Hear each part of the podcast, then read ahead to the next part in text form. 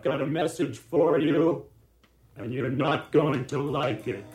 You're listening to the Movie Crew podcast, and tonight we're talking about John Carpenter's Prince of Darkness. You no trouble. Me, fifth element. Supreme being. You will be a weapon. You will be a minister of death, praying for war. But until that day, you are cute. Sound off like you got a bear. Ah, yes. I was wondering what would break first. Your spirit or your body? You get nothing. You lose. Good day, sir.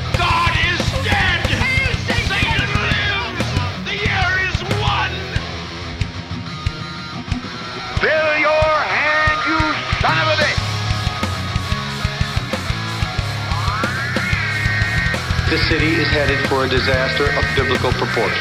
What do you mean, biblical? What he means is Old Testament, yes. Mayor. Real wrath of God type stuff. Fire and brimstone coming down from the skies. Rivers and seas boiling. 40 years of darkness, earthquakes, volcanoes, The dead rising from the grave. Human sacrifice, dogs and cats living together. Mass hysteria.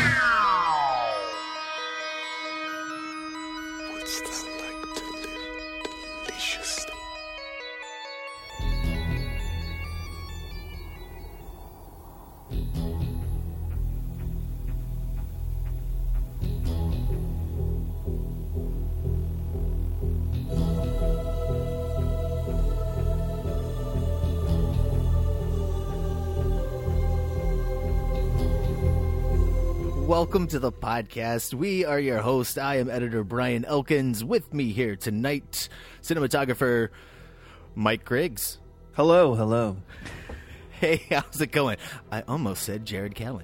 Uh, I'm so used to things. Uh, we are Sans Callan tonight. That's right. He's he's with us in spirit, man. Uh, we also have costume designer Kristen Jones. Hi, Brian. How are you? Oh, guys, I'm so excited. I am thrilled to talk this insane, crazy, demonic anti-particle movie with you guys. This uh, this movie was was highly intriguing and freaked me the fuck out. It's it, I, I gotta I gotta be honest, like right up top, it took me about three hours to watch it because I kept stopping and like finding other things that I just for some reason needed to do. And about So you the fourth, hated it. well, no, about the fourth time through, I was like, why do I keep like pausing and like procrastinating? I'm like, oh, I'm scared as fuck right now.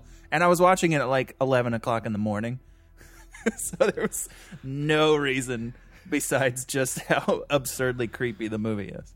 Just quick, open the blinds, man. You're, you'll be fine. It's daylight. Everybody knows the monsters don't come out in the daytime. Look outside. There's sunshine. It's a nice day. Take a walk.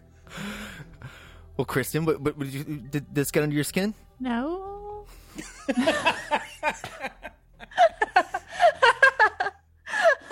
It's fine. It's fine. It's fine. It's fine.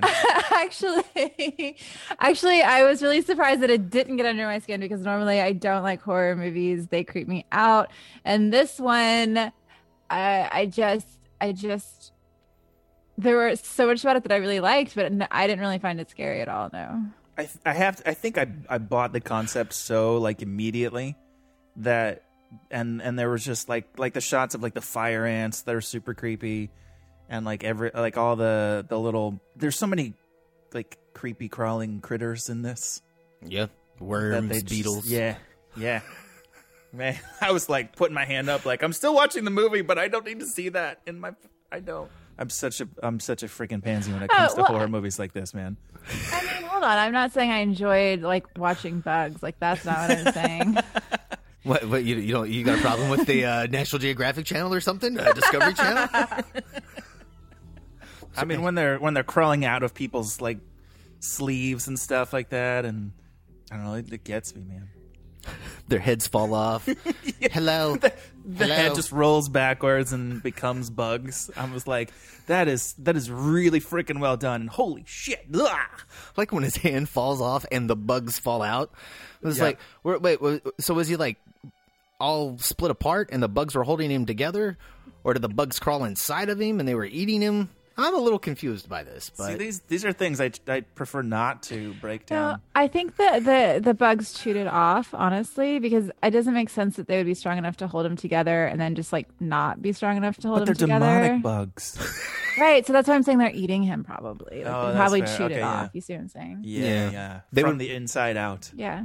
they would probably be, you know, their, their strength would probably be more of like, you know, like eating versus super strength. You know, that's more of like a Superman Right, like- power. Yeah, they're not forming like a bug chain to keep If it. we're t- You know, but no, but like if we're talking like ants, because there were like ants in a couple of the scenes, like they could definitely be strong enough to do that. But like, would they? Probably not. Like, I feel like they have better things to do with their time. So I think the eating would be like that would be a better use of time is eating instead of just like carrying a hand around to make it look like it's attached. it's not actually a person; it's a lot of bugs in a trench coat.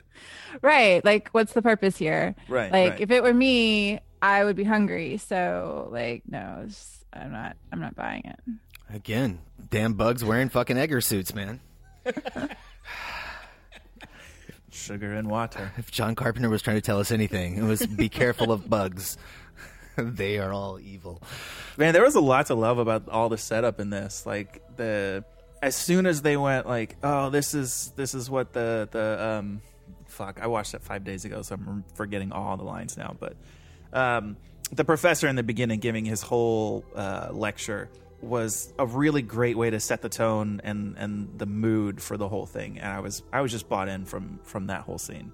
Yeah, I, I like the idea of like taking like uh, I don't know, like pseudoscience. Like uh, you know, we're gonna take some a little quantum theory here, a little bit of physics Yeah. here. We're just gonna throw it together with religion. We're gonna make a horror movie, and um, I don't know. I, I I like that. Like they didn't throw anything out from like any religious aspects, you know, but they just they made it all fit together with science, and I don't know. That kind of makes it a little creepier.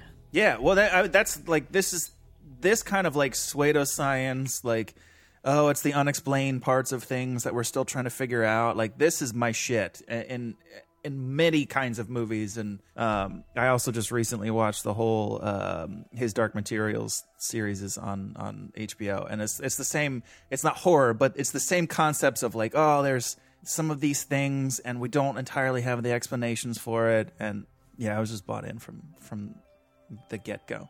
Yeah, I, I I do like it. I mean, some of it is, some of it's goofy sometimes, but it's like that '80s goofy, that '80s cheese, you know. And I, Yeah. yeah, I don't know why, but it it really works for me. And I don't. It is some of these movies, and it, it is '80s cheese because there's like there's certain movies like uh, like Phantasm 2, you know, where you have little dwarf people that look like uh, Jawas running around, and they're supposed to be scary, and it's kind of silly, but it it still works really well. And I mean, there's a lot of like just like the people like spitting fluids out of their mouth in this movie's. Oh my god. You know, it, it's a little ridiculous. it, it looks silly, but at the same time, it's It like, was a lot. That was a lot. uh, it's They still all nasty have like though. squirt guns from their freaking throats. it's like a like. Did you eat a fire hose? No, you're just becoming part of Satan. Here's my satanic super soaker. Ah! yeah, but it's it's still gross though because you, you get the saliva like coming out of people's mouth, and uh, yeah, it's just I don't know. It's a lot of dripping in this movie. There is a lot of fluids. Yeah, and I think that's kind of why it wasn't like scary for me is because it was just so gross. Like I I just really wanted those people to go shower. Like it was disgusting. and that's not scary. Like it's just you're dirty. Like stop doing that. Especially like with the at the end and it's like the special effects were so cool, but all the the girl with the stuff all over her face, pockmarks, whatever that was. Fucking I was like face. You need to go see a doctor or something. Like it's not scary. Like I see that she's taking her head off and stuff, but like seriously, you need to get that looked at. it's gross. it kind of took me out of it. Like it was really well done. It looked so cool, but also it was not it was not scary. Well, that okay. So that was that was the main problem that I also had was the first the first act was fantastic. The second act was building on it and and making it all creepy. Man, the third act was just like off the rails. Like, what the fuck is going on? We we had all these all this pseudoscience, all this interesting build up. Like you have you have the freaking radio signals from the future in everybody's dreams, and then and then it just becomes super soaker Satan? Like, what?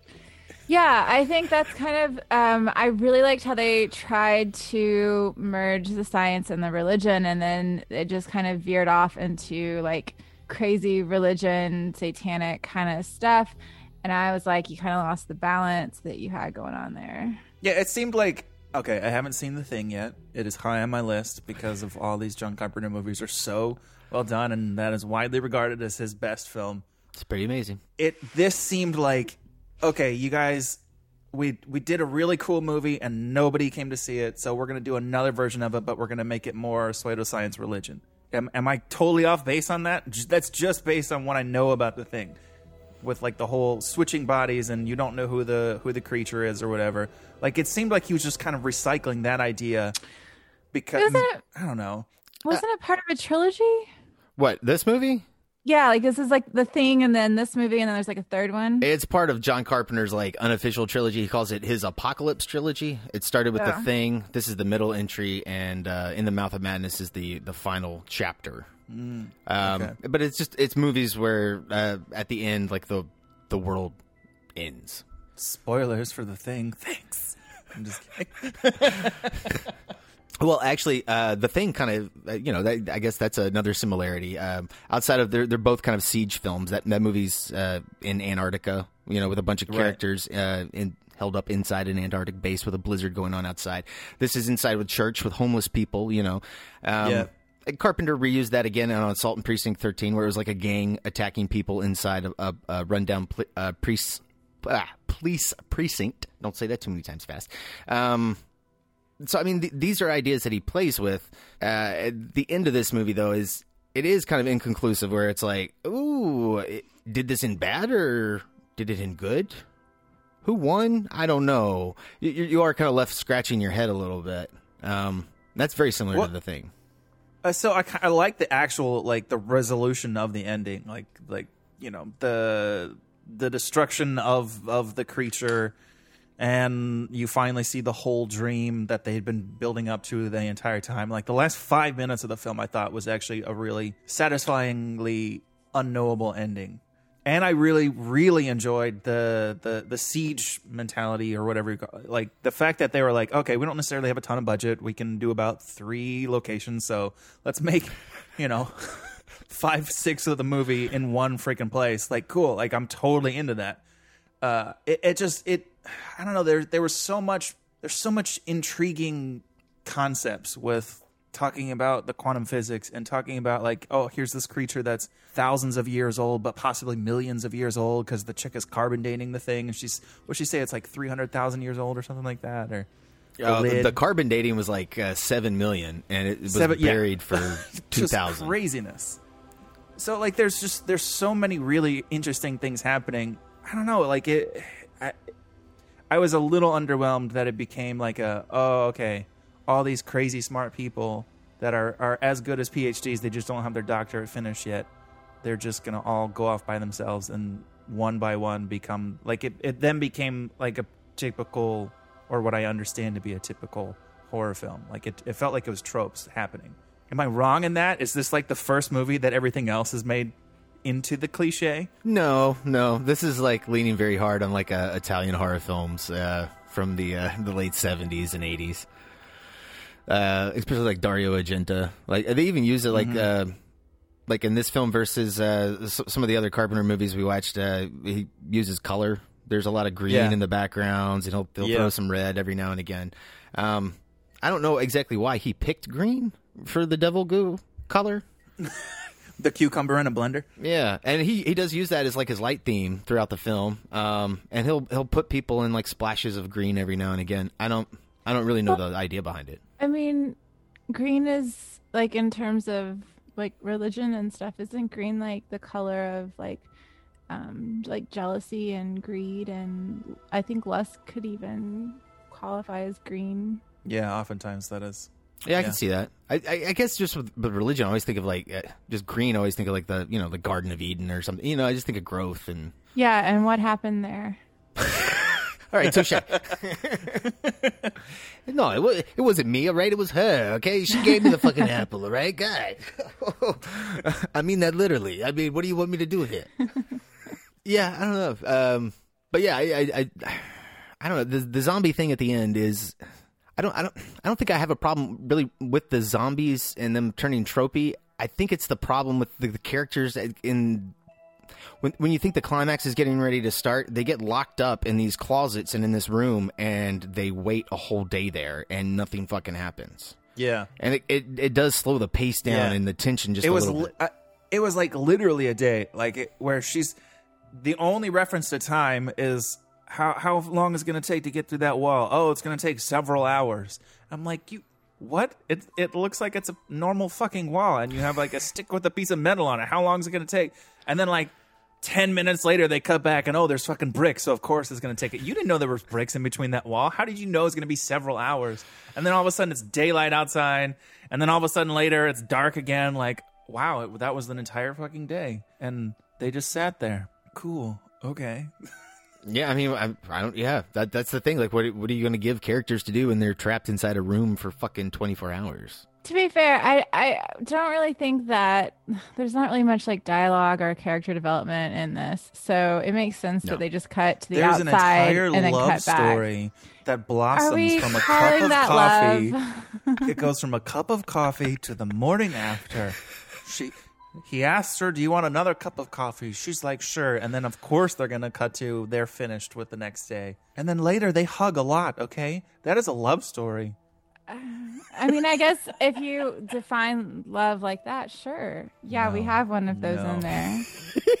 that that whole thing, man, like it was like what is going on here? Like you, heavy-handed flirting and then just awkward like all right, we're going to be in an apartment and he's going to bring her whatever and she's going to freak the fuck out.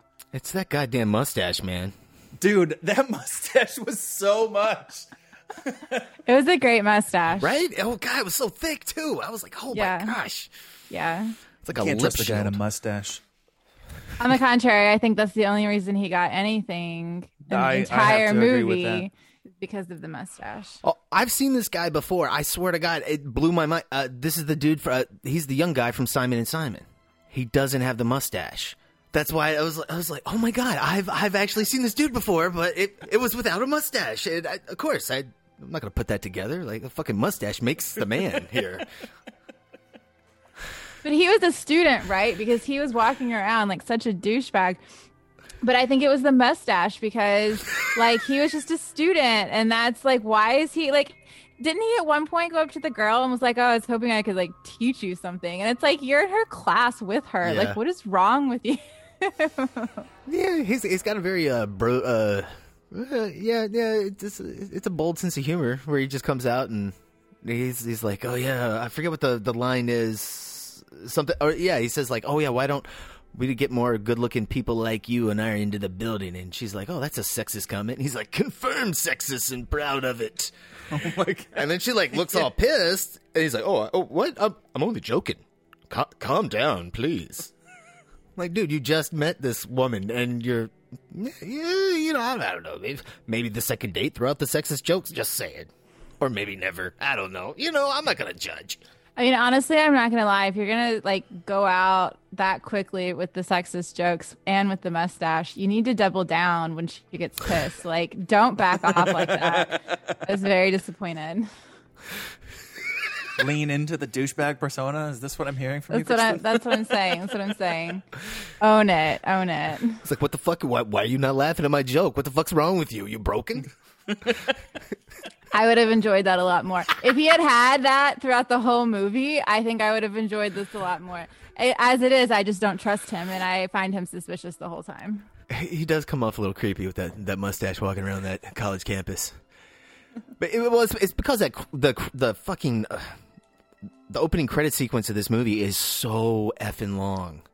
I the only one It I, really is. It really is. and it, it makes him look a little creepier because you keep cutting back and it's just like, bro, are you stalking her? How much time has passed? What is going on? I, I actually I, I like the, the the whole title sequence. Like it was it was a really interesting like cross cutting between all the things, and you're cutting to black and doing more titles and but it did go on a little bit too long. It was long, but I did like it. Yeah, I I, I, I, do, I do like it. I, I do- thought it.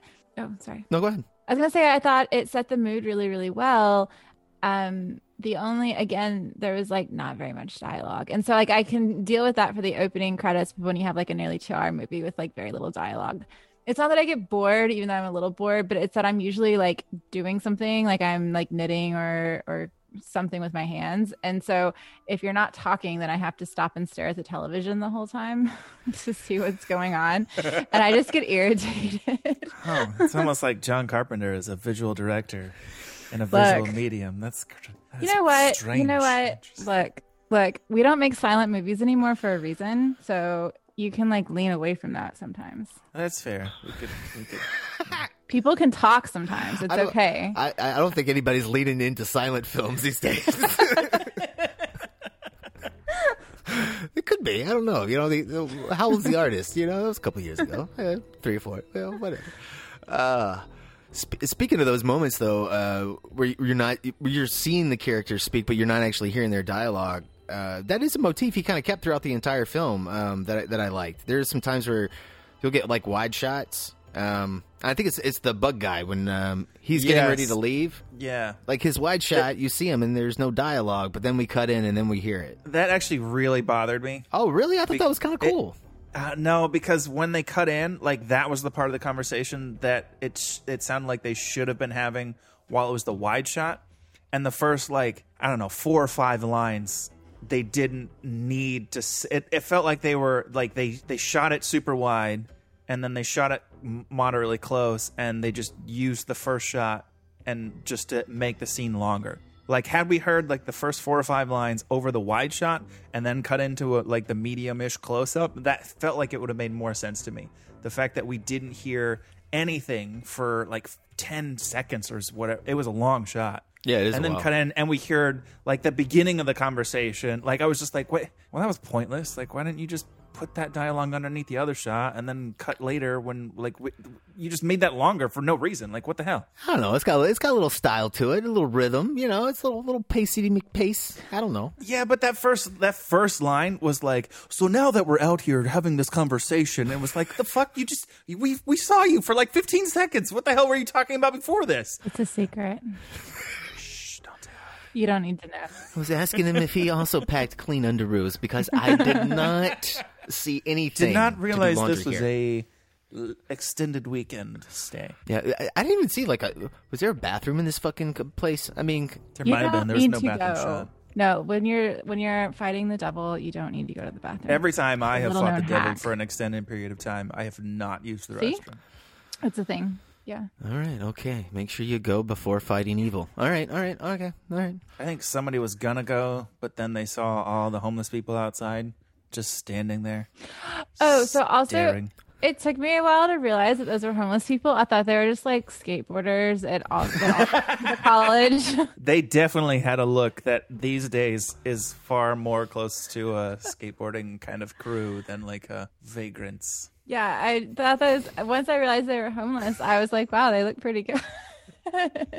Uh, apparently, Alice Cooper was one of the homeless people. I saw that. He's the Yeah. one with the uh, the white face that Yeah, stabs that had the. like uh, the severely white face. yeah, you know, you know, he stands out. yeah. Oh, he definitely stands out. It's like, what's up with this one pale guy? Yeah, Why is he more pale than everyone else? He's the leader. he's the one who will murder people later. These homeless people, they, you know, they have a hierarchy like uh, gremlins. You know, if you got the white fuzz on top or something, you know, it's like, oh, that's the leader. We got to follow that guy. Oh, Has he, ridiculous. has he moved yet? No, he's still standing there. All right, cool. I guess we can stand here longer. I have to pee though. It's fine. It's fine. We're fighting Satan. Uh, like everybody inside the church is totally like, oh yeah, yeah, it's just just homeless people just gathering in large crowds outside. Nothing to worry about. Well, I mean, it's in LA, so that happens. It's a thing.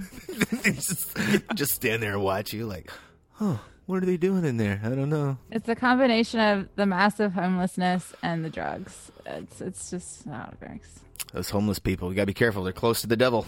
Yeah, Well, apparently that's a bit they're- strong. Hold on, let's not be. I don't know. That, that was I'm kind of the just- according to this implication that, that was uh, that was not explained or discussed at all. Like I expected at least one like like di- piece of dialogue that was like, oh yeah, no, they're blah blah blah blah blah. No, nothing. No, we see ants moving, we see bugs moving, we see like animals and stuff freaking the fuck out, and then all of a sudden the homeless population is like, we're just gonna stare at this church. For days on end without moving. No explanation. No, there's uh Victor Wong's got like some really terribly offensive line in it where he's like, "Oh yeah, well, obviously the Prince of Darkness is able to control lower life forms and simple Oh, that's what it organisms." like homeless people. Oh, that was that was that was cringy for sure. I thought it was hysterical, man. I couldn't stop laughing. Shit, I was that like, was- "Holy shit!" Lower life forms. Victor Wong don't give a fuck.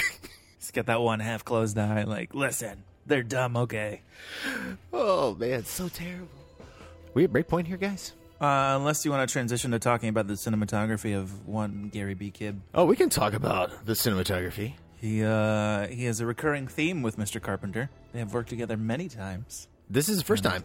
This was the first one. Okay, Yeah, that's yeah. fun. The That's first fun. uh, DP one. He had worked. Uh, he he was a camera op on Big Trouble in Little China and uh, something else. Uh, it was um um in the Mouth of Madness. He was the DP on as well. I think he he shot. Uh, I think almost all of Carpenter's stuff after this, except for Memoirs of Invisible Man. I, once Carpenter gets a cinematographer and they got a working relationship, they they just collaborate. That's his thing. He's like, "You're my guy." Yeah. What I mean that that's kind of the dream, right? Find if if you're a cinematographer, find a director that you enjoy working with, and like, hey, you're making cool shit. Can I make cool shit with you? Great, let's do it. Well, he had such a great. Uh, man, I love like all this stuff with uh, Dean Cundy, man. Like uh, fucking Halloween and The Thing and Escape from New York. I they did so much great work together. Um, but of course, you know, Dean Cun- Dean Cundy went on to do like uh, Back to not Back to the Future, but uh, what was it? Back to the Future? Was that the Zemeckis movie he started working on? I know he did. Uh, he, he got in there with um Steven Spielberg and did Hook and Jurassic Park Oh, and all yeah. that stuff. Doing all that high key HMI special effects lighting that they did back in the 80s and early 90s. I like how this movie looks. I mean, for like $3 million, this thing looks way more expensive. I, yeah, I I feel like they they they took their money and they were like, instead of trying to get a bunch of locations, like let's just make everything look really good in these tiny little spots that we have, and and I, I feel like it paid off. Like in terms of uh, that's one of the reasons why I I buy the siege in the church thing is because they just they're they they put it all into their location and they made it all look really good. Like even the first time when the um, when the professor's walking down into the into the the catacombs or whatever, and they're show- and he's like, "All right, look here. Here's the thing that we haven't seen that nobody ever knew about." Like that first shot when you when you see like the Prince of Darkness in the swirling whatever it is, and there's like five million candles down here. Like, did this guy just come down every day to light candles, or did he actually do something else while he was down here? Hold, on. He was probably like pray- like like you light a candle when you like say a prayer. So like it, it kind of makes sense from a religious point of view, and it also looks really cool. Well, that's an interesting look cool. implication that I can actually appreciate. It looked really cool, but the idea that he might be lighting a candle every time he's saying a prayer, and he was down there every day and only left the church once a week to buy food, and that's his entire job. That's uh, yeah, that's kind of fun. The candles look cool. I don't care if they make sense or not. They look fucking. Do you see how they looked out of focus in the background? With they were flickering. It's, oh, they were out of focus. They looked. Oh, it looked so sexy back there. Oh my gosh, I was sitting there every background. I was like, this looks great. Oh my god, looks so good. Candles as specular highlights. That is my friggin' jam. I'm telling you, man. Yes. With all those crosses Yes. on the wall again. Crosses, not not drawn with crayon this time, but actual crosses. I mean, even like the introduction to the church, like like that that first, like it was just a single shot, and you see the car drive up, and then it pans over, and like he walks in, and even like the pan, like it's just just framed so perfectly, and the um with the the fence out there that like it's in between the two fence lines is where the door is and everything. I'm like, man, this is this is just everything is composed really really well. I dig it. It's got one of my favorite close-ups too of all time, man. I love when the old lady goes and stabs the the beetle guy. It, she's got the shears And then they have 15 shots of the shears in the air. Oh my god, dude! It looks so fucking badass. oh, it's so fucking cool. Oh my god. Yeah, every time she stabbed him again, I was like, "Can we just see the shears again?" There it is. Stab. Shears again. Stab. Oh, shears again. So cool, man. You just you don't you don't see somebody you know with shears up in their air just running with them like that. You just oh, it looks so cool. God damn. And that's just li- literally somebody holding shears with a with a fucking truck, right? With a background of bricks just rolling by camera with their hand just like, ooh, I'm, I'm moving it up and down. See, I'm running. Ooh, that's all that shot was. And it looks fucking great. Oh my God. This low budget shit is fucking sexy as hell, man. I'm telling you. One light in the background so you can kind of see the air a little bit, a little bit of smoke. Put some shears up. Fuck yes. Let's do it. Oh, John Carpenter's my Way boy. to go, Mister. Wait. Kimball, whatever. We, we could go either way. It doesn't matter. We can give we can give props to the cinematographer and director. They're, they're both they're both fantastic. It is a collaboration. They were probably like, you know, look cool, shears, and he's like, you know how I could do that? Just the shears. production designer was probably like, you know, it'd look really good if we have some brick going by in the background, huh? Really sell that movement, guys. Now we're fucking cooking with gas. No. that's it. That's it. And on that note, guys, I think we're going to take a break. We're going to play the trailer for Prince of Darkness. We'll be back.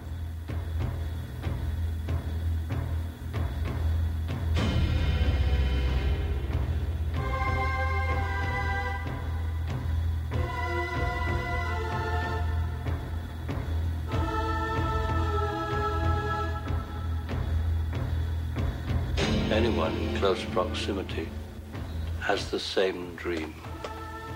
What is it? A secret that can no longer be kept. It started a month ago. What started?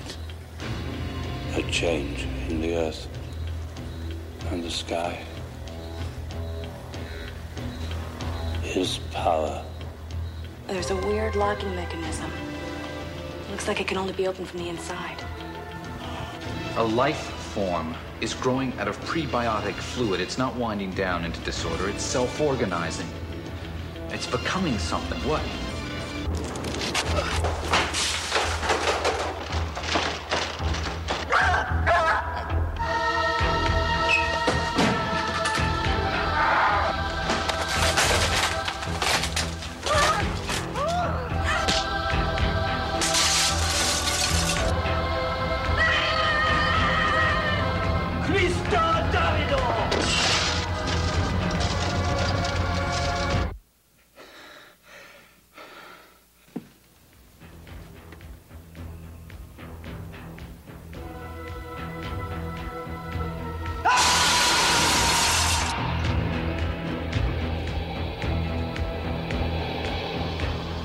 Right, we're back. That was a trailer for John Carpenter's Prince of Darkness. That was a bizarre trailer, guys. It was way more exciting than the movie. It gave all the best moments, including the shears. It gave away the fucking end of the movie and, and how then the movie whole fucking ends. ending. Oh my god, complete with like the axe throwing and the freaking like the final shots of the movie. Like what the hell? That was. This is why I don't watch trailers, man. Watch the trailer after you've seen the movie, and it's like a review uh, from the filmmaker. Kinda this is the part we think you need to see. Well, Cool. hold on. No, that's not fair. The filmmaker doesn't usually get to make the trailer. That's true. That's true. Yeah, yeah. It's usually the like part- the studios, right? Yeah, the studios like, hey, we're gonna pay a totally different production Yeah. company to interpret what your movie, what we think, what they think that we think that you should think your movie is about. That's so confusing. I'm lost. what what is happening? But the point is that you know that we know that you know we know. I, I remember seeing this trailer when I was a, a kid because it was it was it was actually on the uh, the VHS for They Live. It was uh, Oh, nice. Yeah, it was like the, it was actually a trailer. It was after the movie, um, as opposed to being a preview on the VHS tape. And I, I man, this was the last Carpenter film I saw that was from the '80s. Um, I, I man, it took me a while to find this one. But I mean, now you know it's on Blu-ray, Scream Factory. Fuck, it's out in 4K now. Um, you can get it anywhere. But I, I just I remember like. Always like thinking about like the imagery in, in the film so I, I don't know i guess the trailer works in that regards like you know you got all the mirror imagery and all the cool shots the sheer shot like you said so i don't know I, am going back and forth on it but I, yeah man like you watch that trailer it's like they fucking that's the whole fucking end of the movie. They show the shot where it's like the demons like hey i'm trying to create a portal and she gets pushed in and you see her on the other side and the fucking axe gets thrown at the window breaking it. It's like god damn Yeah, someone was like trying to make the trailer, and we're like, you know what part looks cool? The end. they're not wrong To be fair, I think someone was just like, well, there's no dialogue and there's no interesting characters, so what else can we That's put not in true. there? We have entire shots of people drooling. Okay, they have that and- in there too. That's and also they have in green the lights on them. The drool is so fucking gross, man. I think that's the grossest goddamn thing in this movie. Just oh, They're just like, yep. Zombie drool. And that, that that Lisa girl who's like been typing uh, all the uh, I don't know whatever the old scripture is into the computer. when that girl gets on top of her, she's like, "Uh, no, I'm Oh my god. not interested Yeah, into ladies. Sorry." And then That it's is just not how I swing. It's like, okay, here, let me vomit into your mouth. Is that okay? I'm gonna feed you like a That baby is- bird. That is a whole new side of of. I can't even make the joke. God damn it. It's so gross. yeah, that's like a two girls one cup kind of level. oh! Sorry, I went there. It's not that bad, Mike. No. Do not Google that. But you know, maybe we could remake uh, Prince of Darkness. Uh, instead of the fluid coming out of their mouth, how about? Oh no no no! Stop stop stop stop stop! Don't. Do Sounds like a South Park take on it. We did talk about the uh, the budget here being three million. Uh, we do have to talk real quick about the uh, the box office earnings here. Um, because this Did, is did he kinda- actually make money? uh, he did. Um, but it, we only have domestic numbers, but it made fourteen point two million. Okay. That's wow, that's good. that's probably one of the best ratios that I've heard yet so far from Mr. Carpenter. debuted at number three before Halloween weekend. Number one was Fatal Attraction at the box office in the time. Well, I mean, obviously. Much better uh, thriller film. But um, anyway, um, no, that's, I don't know. That's not true. I don't know. Mm, I take that back. Anyway, I mean, Carpenter just never had a like a really big giant hit. It's kind of a shame. Yeah, he he. I mean, is is that kind of the interesting thing about him though? Like as a director, I'm I'm not saying that like to be. I'm actually asking like is is he one of those indie directors that always makes like really really solid films that that just aren't they're either ahead of their time or they're not widely received until they become a cult following later. Like, is that just his jam? but, but it, it seems like, with the exception of Halloween, yeah. Well, my experience with John Carpenter has been the three movies we've watched thus far, so I'm very qualified to speak on this. And I would say, I would say it's uh, the fact that he has a very unique style. It's like it's it's he is very visual, and that it's not what the standard is, and so uh, I think a lot of audiences kind of shy away from someone who has a, a specific point of view, which he does. In addition to that, he has these horror films that aren't quite traditional horror films. They're really weird. And I say that as someone who likes weird stuff, like they're out there and there's nothing wrong with that. It's just that I think that's why he's never really gained such a large following and until later, until there's a cult following, until you get more people who eventually watch it. Um, it's not that he's necessarily bad. He's just not mainstream. I, I can see that. Yeah, I can totally see that. I have to wonder how that feels as a creative, as as the artist, like as the man himself, like who he's he's had a great career. He's made like a lot of films, but a lot of them have been regarded as you know B movies or like oh that's just a cult flick or you know like he's since he's he's never quite hit the mainstream, but he's still making fucking movies, isn't he? When's the last movie that he made? Oh, uh, that was a while ago. Um, the last actual movie that No, wasn't made not for TV. still making movies. Okay. Yeah, it was like The Ward and. Uh, Oh, that was a while ago. Okay, It's like Yeah, 2009 or something like Yeah. on there. It, it was a, it was a long time ago, and he did like uh, two uh, made for TV movies, Cigarette Burns and Proof of Life, for that Master of Horrors TV show that I think was on Showtime. I don't know. I don't have Showtime, so I just bought them like a normal person. Fucking who has Pay, Showtime? pay for your art, people. Everybody has HBO. Nobody fucking fucks with Showtime. Am I right? Come on, do you guys uh, you guys ever had Showtime? No, we never had Showtime. Well, that's because it's just not as good. I mean, there's a reason. I've had, I've had Showtime once when I Right. paid for HBO and it came with HBO. That's the only time. I would watch Showtime when it when they would do like their free like monthly thing. But I would never. No, I've never subscribed to it. Yeah, me neither. The only time I ever even wanted Showtime was when Terminator 2 was on. And, uh, you know, I w- I wasn't bringing in income, so I didn't, I didn't get a lot of uh, say in uh, what my parents uh, were buying in the premium channels at that point in my life. So, you know, it didn't happen, like a lot of things. What are you going to Speaking do? of things not happening, Mr. Carpenter has made a career out of making movies that have just not made a lot of money. But that's I think that's, that's very inspiring because you don't have to be this mainstream person like you can make weird movies that no one watches and no one really likes until years later and you can do it and make money at it and that can be your job yes. Well, th- this is one one of the one times like he, he took that lower three million dollar budget. Um, I forget what the company was. I think it was Alive Films. They did this, and he they also did. Uh, they lived with him, and it, I mean he he was used to working with budgets of ten million or you know above. And he agreed that you know it's like okay, I'll come in and, and make a three million dollar picture for you, but I get to say whatever I want, whatever goes on screen. I get full creative control. I don't want any bullshit.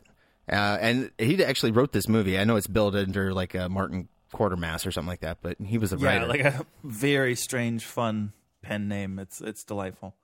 Well it was paying homage to something else that i didn't see so it didn't make any sense to me but there was something what was the reason they're, behind it? they're from those old uh they're old like old sci-fi uh hammer movies uh which was a big production studio that did like sci-fi and horror movies in britain in the uh the 50s and 60s Uh, i guess they, they they stopped making films around the 70s but they did all the peter cushing dracula van Oh, helsing yeah. movies um, with christopher lee and stuff like that.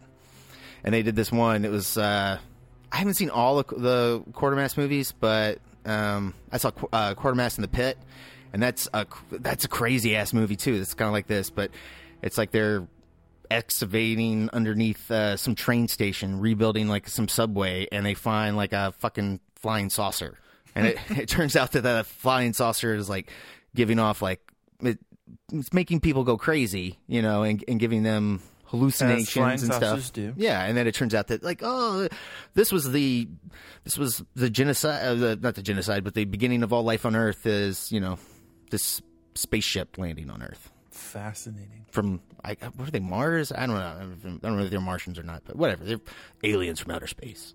But you can see why he'd want to use that though for this film. Yeah, no, for sure. Yeah. Uh, he's he's such an inspiring figure as as a filmmaker, as an artist, as a creative.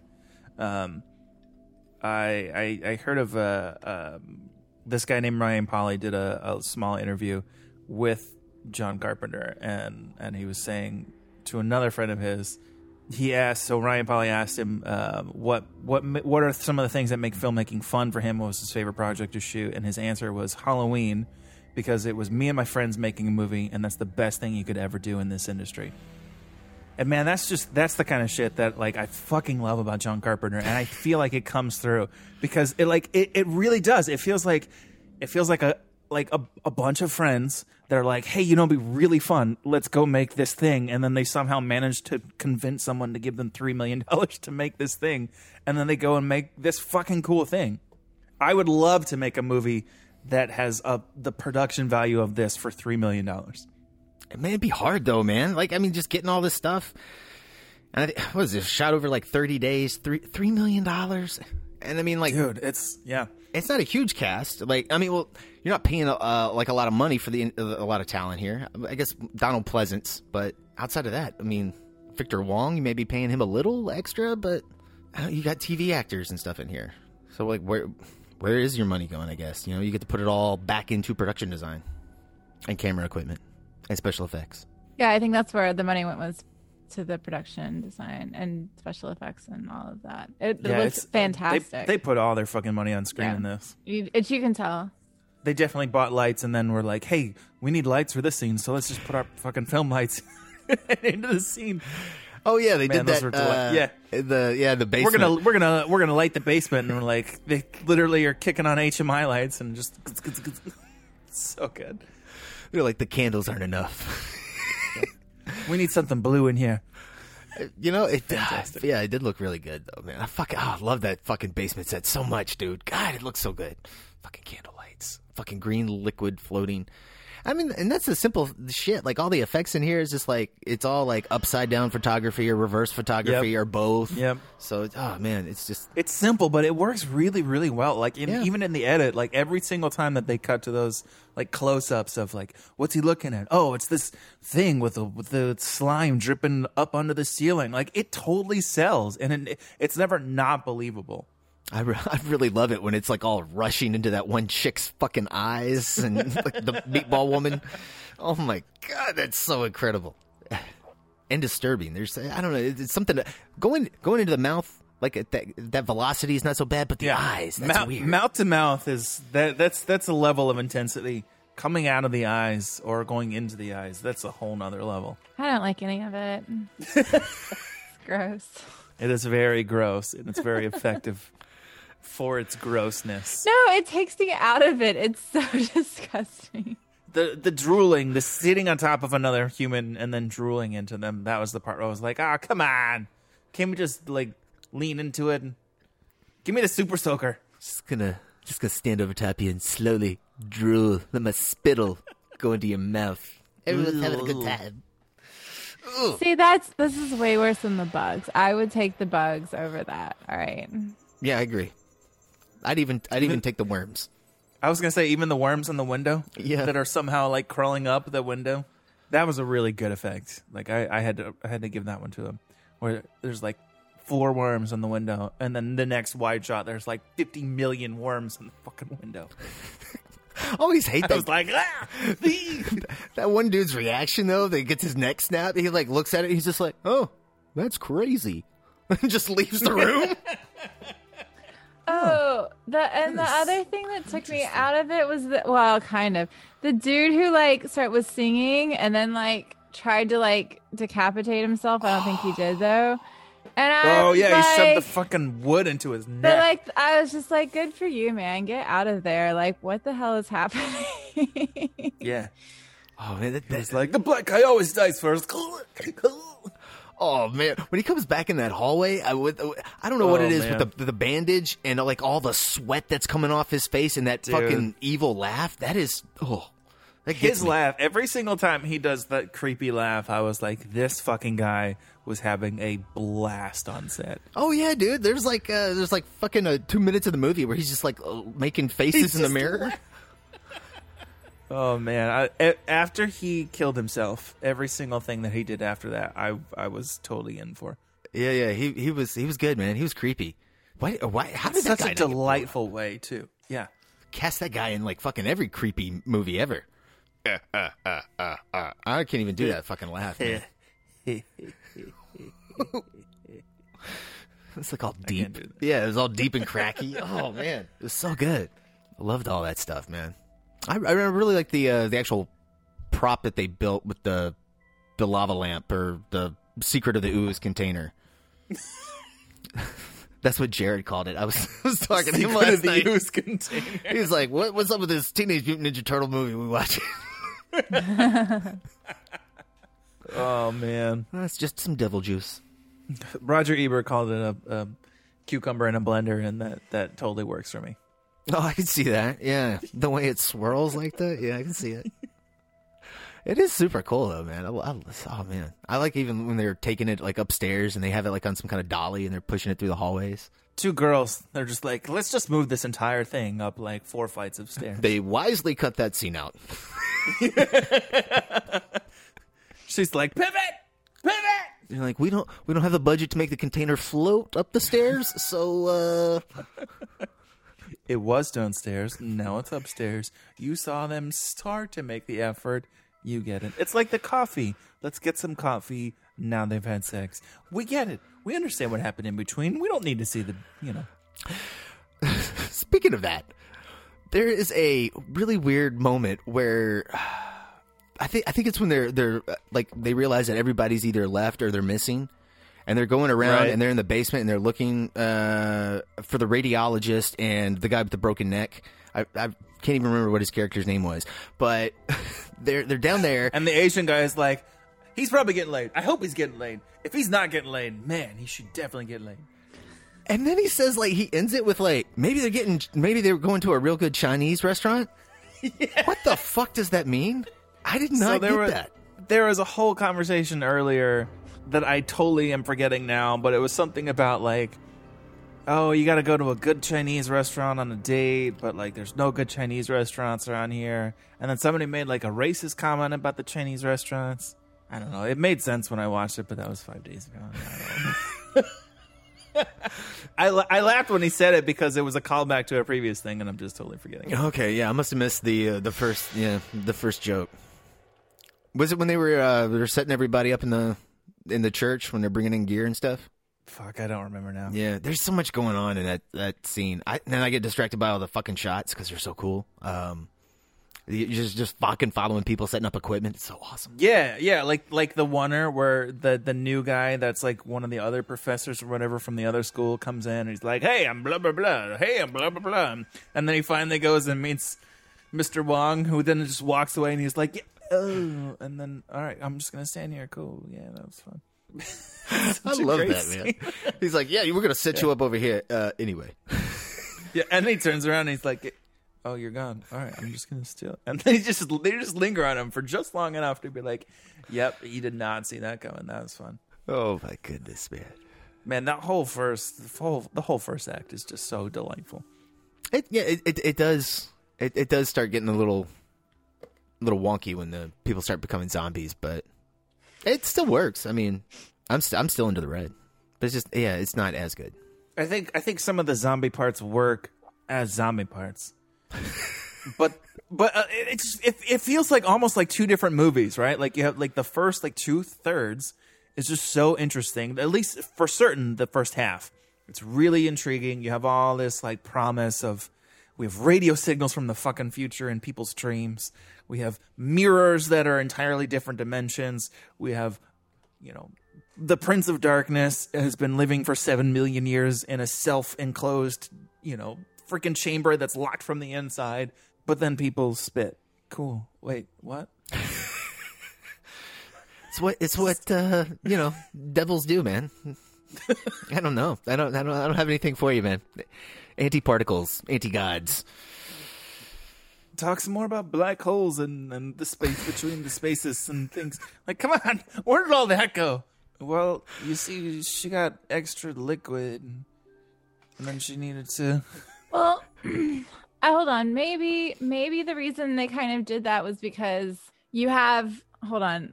This is probably not going to make sense. I've I'm almost done with my drink. Um, so maybe maybe like the whole beginning, right, is all about like dreams and the future and like uh, all all of this stuff, and we're all like very intrigued with that because part of what we want to do as humans is sort of escape our reality. But the reality is that we're just animals, right?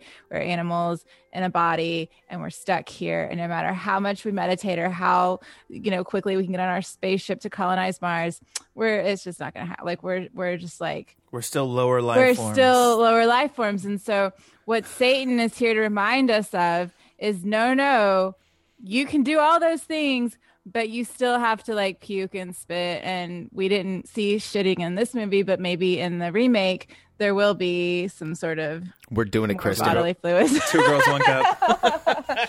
and so maybe that's where they were going with this. I don't know. Like there's some sort of deeper meaning here. And what we actually really need to do, like why are we so repulsed by I mean it's it's we don't need to spit on other people. But like why are we so repulsed by our own bodily fluids? As maybe that's the message.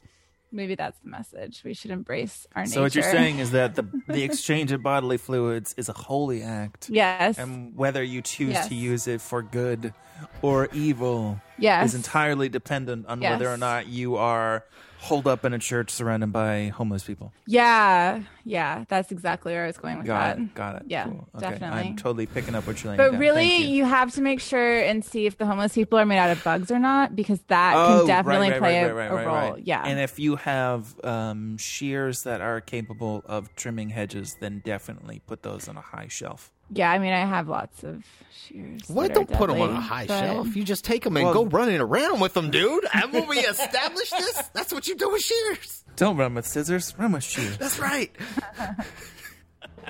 That's what I'm going to do tomorrow, man. I'm just going to be like, oh, Biden's president. Give me the shears. oh my goodness. Uh, I I do want to bring up we we haven't talked about it. Uh, well, I maybe mentioned it here or there, but I, I do like that the the fact that like Satan is actually kind of the Antichrist in this movie. Satan's actually like the little bitch, and there's like a bigger, bigger, darker god, anti god on the other side of the portal. I that's that's cool. No, Satan. Satan is on the other side of the portal, and the son of Satan, who is the Antichrist, is the one who is stuck in in in the the blender. no, no, Satan Satan's in the blender. No, the son of Satan is in the blender, and Satan himself is on is on the other side because it's the son of Satan. It is the Antichrist that will release Satan into the world. No, man, that's what they that's that's what the the script thing is like they're like that that is actually Satan. Like what what we have been calling Satan throughout the like the whole Catholic Church there's like this big uh I don't know, it's like midway through the movie where they they start talking about like, "Oh yeah, your religion is like somewhat right." But he's like, "What if there's like uh, another like equal force of God?" like the ultimate evil. Yeah, Yeah, something that was can a really interesting scene that I wish had actually come to more fruition as well. Wait, is it so? I'm sorry, I'm a little confused. So, are we saying it's like Satan and the son of Satan, just like we have like God and Jesus, and like they're two different people, but also the same person? Is that what's happening with Satan? well, no, I, I, I, I no. or was it like a kidnapping? it was Well, definitely not like a kidnapping. at, at, at least according to the uh, westernized Christian religion, um, the son of Satan is the Antichrist, which is what was supposed to be, to my understanding, the way I under, I heard and understood the dialogue was what was in the the the, the fluid in the thing, and that was what was going to be released.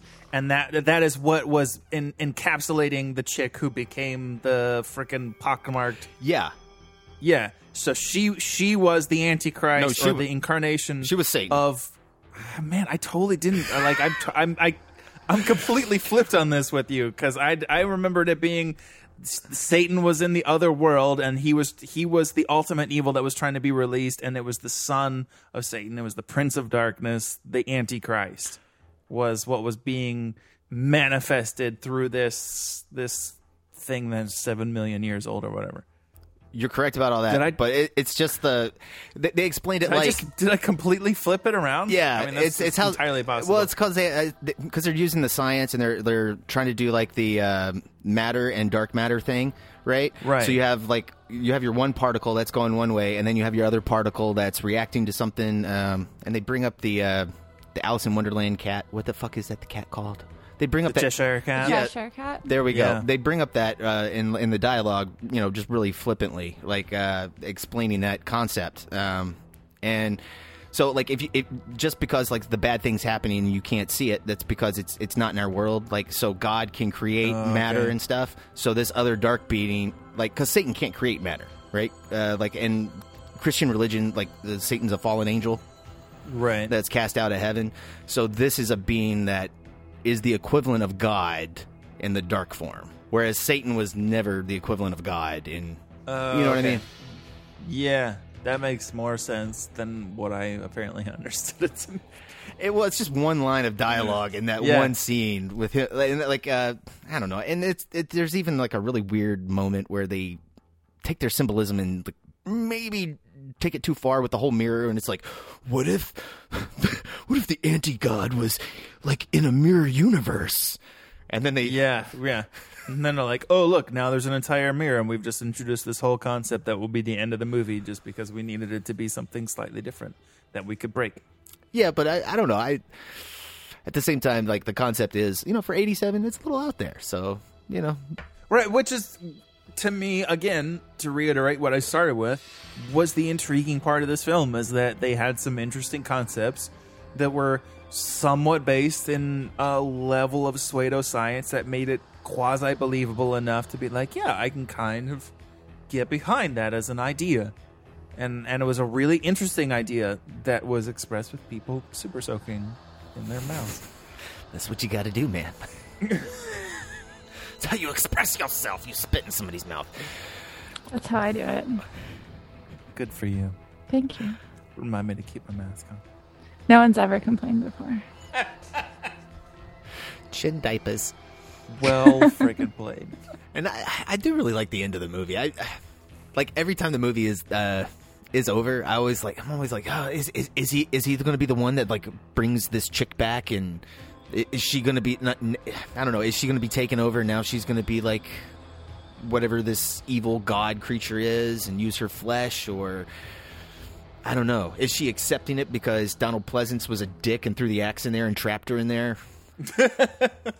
Yeah, I, I I do have to say the the way that it ended was was kind of was kind of perfect in a lot of ways.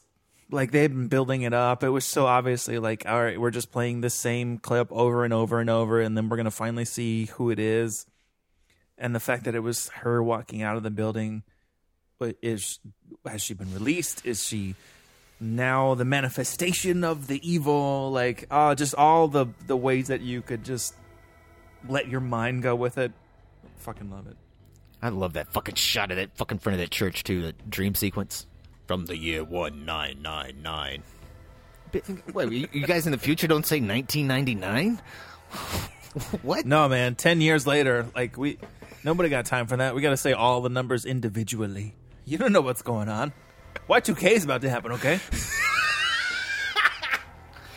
Oh, that's a callback right there. And all the youngers are like, "What? What is that?" At the year two thousand. It's when everyone thought the world was gonna end, and it didn't. Just kept right on going. We at ratings here, guys. I think we're at the year two thousand ratings. Tachyon particles traveling faster than the speed of light. They they did find a way to put tachyon particles into this, didn't they? it's not a real sci-fi movie until you hear the word tachyon particles. All right, let's break this thing. Who's going first? I'll go first. Um, this gets a seven from me. I feel like there's uh, a lot to love. There's a lot of intriguing things. Um, it is creepy as fuck in the first third, uh, and and it's not an original concept to me. I feel like I agree with um, Mr. Ebert. It goes off the rails in the last third. In the final act, it, it's just like, oh, uh, we we have no way to to actually do all these things on screen that we've been promising. So we're just gonna make all the people go crazy and become zombies to kill each other. That being said, um, I'm really, really impressed with with what they were able to pull off with three fucking million dollars. Um, I would personally love to be able to make a movie that is this good with that amount of money. Uh, if you can make a movie with your friends and have it be this cool and this fun and this interesting and this creepy, then you should absolutely try and make that movie. Uh, as a person who's not used to horror movies, this creeped me the fuck out. Which I suppose it, you know, is supposed to do, and so it did a really good job of that. Um, it is still relatively low budget, so it looks like it's relatively low budget, but they put all their budget on screen, and I'm really impressed with that. Um, solidly worth watching. Seven. Kristen, you going next? Sure. I think I will give this a 6.5. I think that there are so many really great things about this. I love the makeup, the special effects, um, the cinematography, the production design. Uh, the score is also outstanding, which I don't think we touched on that. Um, which Brian, you can you can touch more on it. I, I didn't want to. I didn't want to lean more into the how much I hate John Carpenter's score. Oh my gosh! All right, hold I on. Excuse me. I'm I'm t- I have the floor. So You are yes. I like the music and um, Good for you. thank you, thank you. Uh, but the, I feel like this the story was really where it was lacking. I really didn't care about the characters. There really wasn't much development except to see these people slowly kill themselves and each other, and I'm not really into that unless you give me a reason to hate them first. So uh, I couldn't really get behind it. So yeah, six point five. Yeah, it was it was so many great great things about it. Six five. Uh, uh, I I guess I'm gonna come in at a nine. I know that's a little high. I know this is a little goofy. All right, okay, go go fuck everybody's self. Okay, I don't care what anybody thinks. Okay, so, something about this works. I, you know, it's it's that '80s uh, thing. It's got a little charm to it. It it's spooky and somewhat kind of silly at the same time, and it just works. I don't I, I don't know how, to explain it. It's like a Gremlins. Like why does that work? I don't know. Yeah, I I don't know. I I, I like this movie a lot. It, it's got a lot of crazy things. The ideas are not always connected the best. I'll give you that. And yeah, there isn't like absolutely no character development at all whatsoever. I'm not going to even try to argue that. I totally get it. But I mean, just with the concepts in this movie and the mood and the atmosphere it's trying to create, it just it just feels more like a good mood piece than a than a character study, and that's okay. You know, like maybe you know that can work in in its own way and, and be fun and and entertaining and I, yeah, I just I really like a lot of the uh, the actors in this movie as well too. And you know, having Victor Wong and um, oh, what's his name? Uh, the the other Asian guy, something Dun. Uh, I think it's Daniel Dun. Dennis Dun. There we go. The other guy from Big Trouble in Little China. That's the uh, the sidekick for Kurt Russell. Um, he's the little guy that's always making the Chinese jokes or, hey, you don't look Asian. Um, you you could pass for Asian. oh, that's what it was. Such I a liked dick. him. Oh, he was he the was- only one who had any like personality. He was a delightful dick. Like, why am I doing this? Oh, I'm going to be a millionaire by the time I'm 30. Cool, got it. Now I remember. I love it when he's freaking out in that room too. And he's like, "Oh my god, they're gonna kill me!" Ah, I'm losing it. You've been in there for an entire day, but now they're moving forward. Now you should freak out. Cool, got it. You know, a delayed reaction. Um, but yeah, I don't, I don't. I like, I like all the performers. Donald Pleasence going around just talking about how evil things are. I mean, I could watch that shit all day. You know, that's pretty much what he does in you know Halloween. Michael Myers is evil, evil. The Prince of Darkness is evil. I, I'm I'm good with it. Let's let's keep piling it on. It it works for me. You know what? Fuck it. Nine five. I'm gonna give it a nine five. It it's yeah. Oh, damn. Oh, damn. We have landed on the 9 5. Got it. Anybody got anything else? I don't think we need to talk about the score because you've been playing the score the entire time. Boom, boom. We on the podcast have not heard it. You listening to the podcast have the delightful uh, experience of listening to it the entire time. So if you have not, if you've gotten to this point in the podcast and you have not made your own determination of whether or not you like the score, then I don't know what the fuck you're even doing listening to the podcast. So I don't need to say more about it. That's all I'm saying. I said- my piece last week. If you want to hear how I feel about it, then fuck you. oh my gosh, all this John Carpenter score hate. I can't handle it. Ugh. because I can't handle his score. I can't. I can't do it. But this, I don't wait. I don't understand. The score is so perfect for these movies. Like, I don't understand. Like, what do you want to hear instead? I okay. All right. I'll give it to you. This the score on this one was significantly better than Starman, Well, yeah. like by leaps and bounds. But, yeah. John Carpenter also wrote this one, so I have to give it to him for actually making work for this. The, uh, the, the first like 10, 15 minutes of the score, I was like, ugh, ooh, ooh. And then the rest of it, I was like, okay, I'm, I'm into it, and the score was totally working for it. So I don't, I don't, I don't have an articulation for how I feel about it. when I noticed it, I didn't like it.